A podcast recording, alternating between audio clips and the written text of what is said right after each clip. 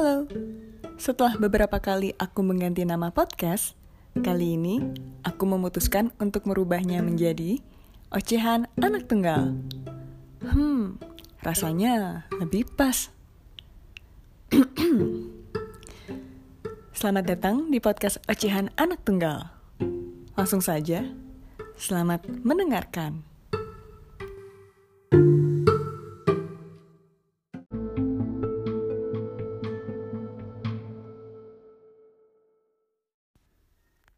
Benar-benar di detik ini juga, aku mau bilang kalau dunia ini sekarang semuanya sudah gila.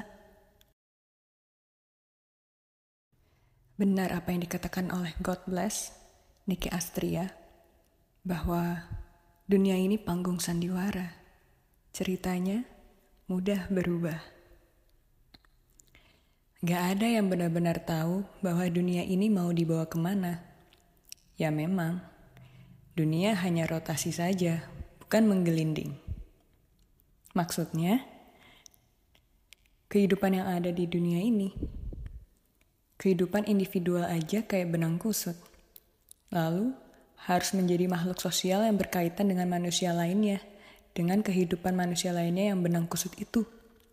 Jadinya, dunia ini layaknya sebuah bola benang kusut yang tersusun atas benang-benang kusut di dalamnya.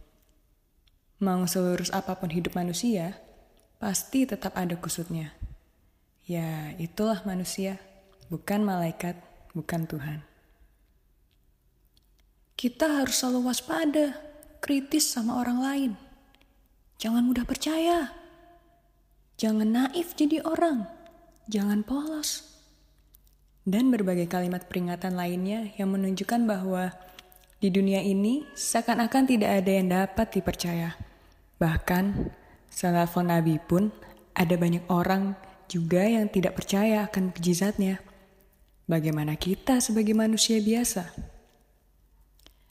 Kalimat-kalimat itu akan sangat menyakitkan untuk diterima bagi orang-orang yang terlalu polos dan baik menjalani kehidupan di dunia ini. Rasanya pasti akan langsung beranggapan, semua manusia ini jahat, punya niat jahat. Distrustlah sama semua orang. Lebih baik aku ansos saja daripada salah gaul atau dimanfaatin.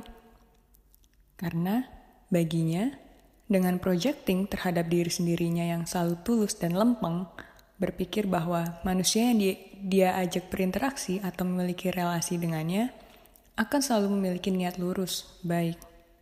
Sampai pada akhirnya, dia terkepung dengan segala kejahatan yang menempa dia. Dia yang menjadi korban atas kepolosannya itu, dan akhirnya dia menjadi tidak percaya sama siapa pun, bahkan orang terdekatnya pun. Apalagi orang terdekatnya yang seharusnya menjadi titik terakhir kepercayaan yang bisa dipegang, ternyata kandas juga kepercayaan itu.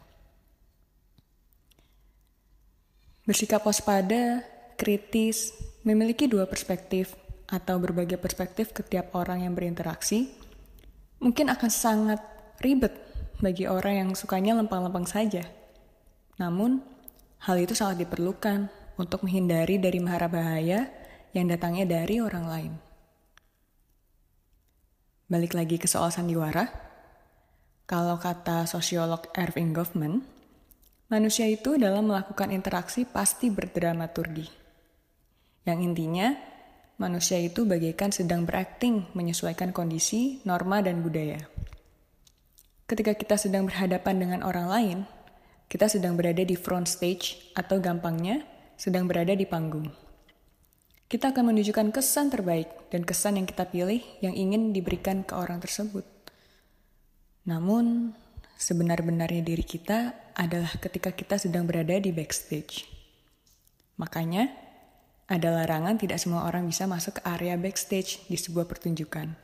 Karena di situ ketika para pemerannya sedang telanjang ganti baju, muka masih belum dirias, masih sedang latihan, masih sedang membangkitkan semangat, sedang berskenario, menghafalkan skenario, dan lain-lain. Apa yang dilihat orang lain itu adalah hanya front stage kita, sedangkan yang tahu backstage kita ya hanya diri kita sendiri atau orang lain yang kita persilahkan masuk dan tidak sembarang orang. Jika orang yang memiliki niat jahat bisa memperdaya kita dan kita perbolehkan masuk ke area backstage kita, habislah kita ditusuk dari belakang, bahkan dari dalam diri.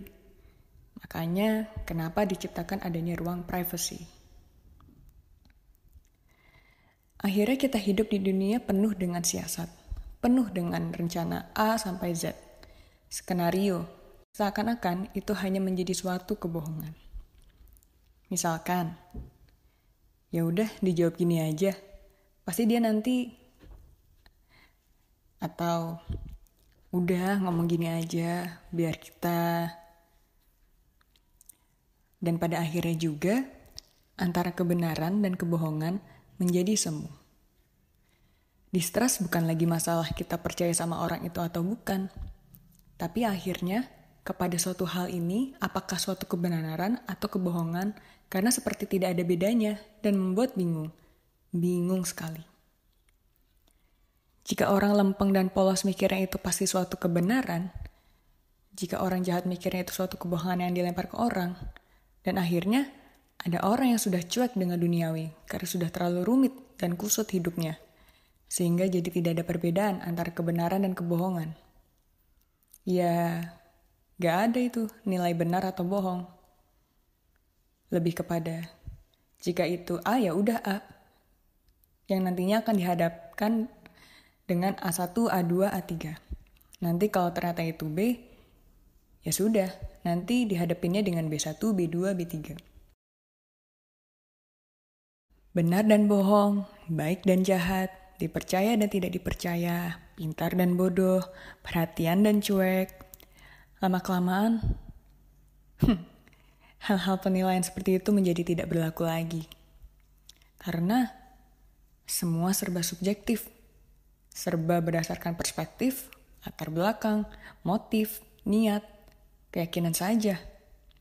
Dan akhirnya, semua itu hanya diatasi dengan siasat, strategi. Kayak, udah gak peduli lo mau jujur atau bohong. Gue udah gak peduli kalau lo ngasih taunya seperti itu, oke, okay, berarti gue akan bersiasat seperti ini. Capek. Hidup harus selalu bersandiwara jika pada akhirnya kalau menjalani hari-hari secara natural saja, itu menjadi sebuah kesalahan dan membahayakan diri sendiri.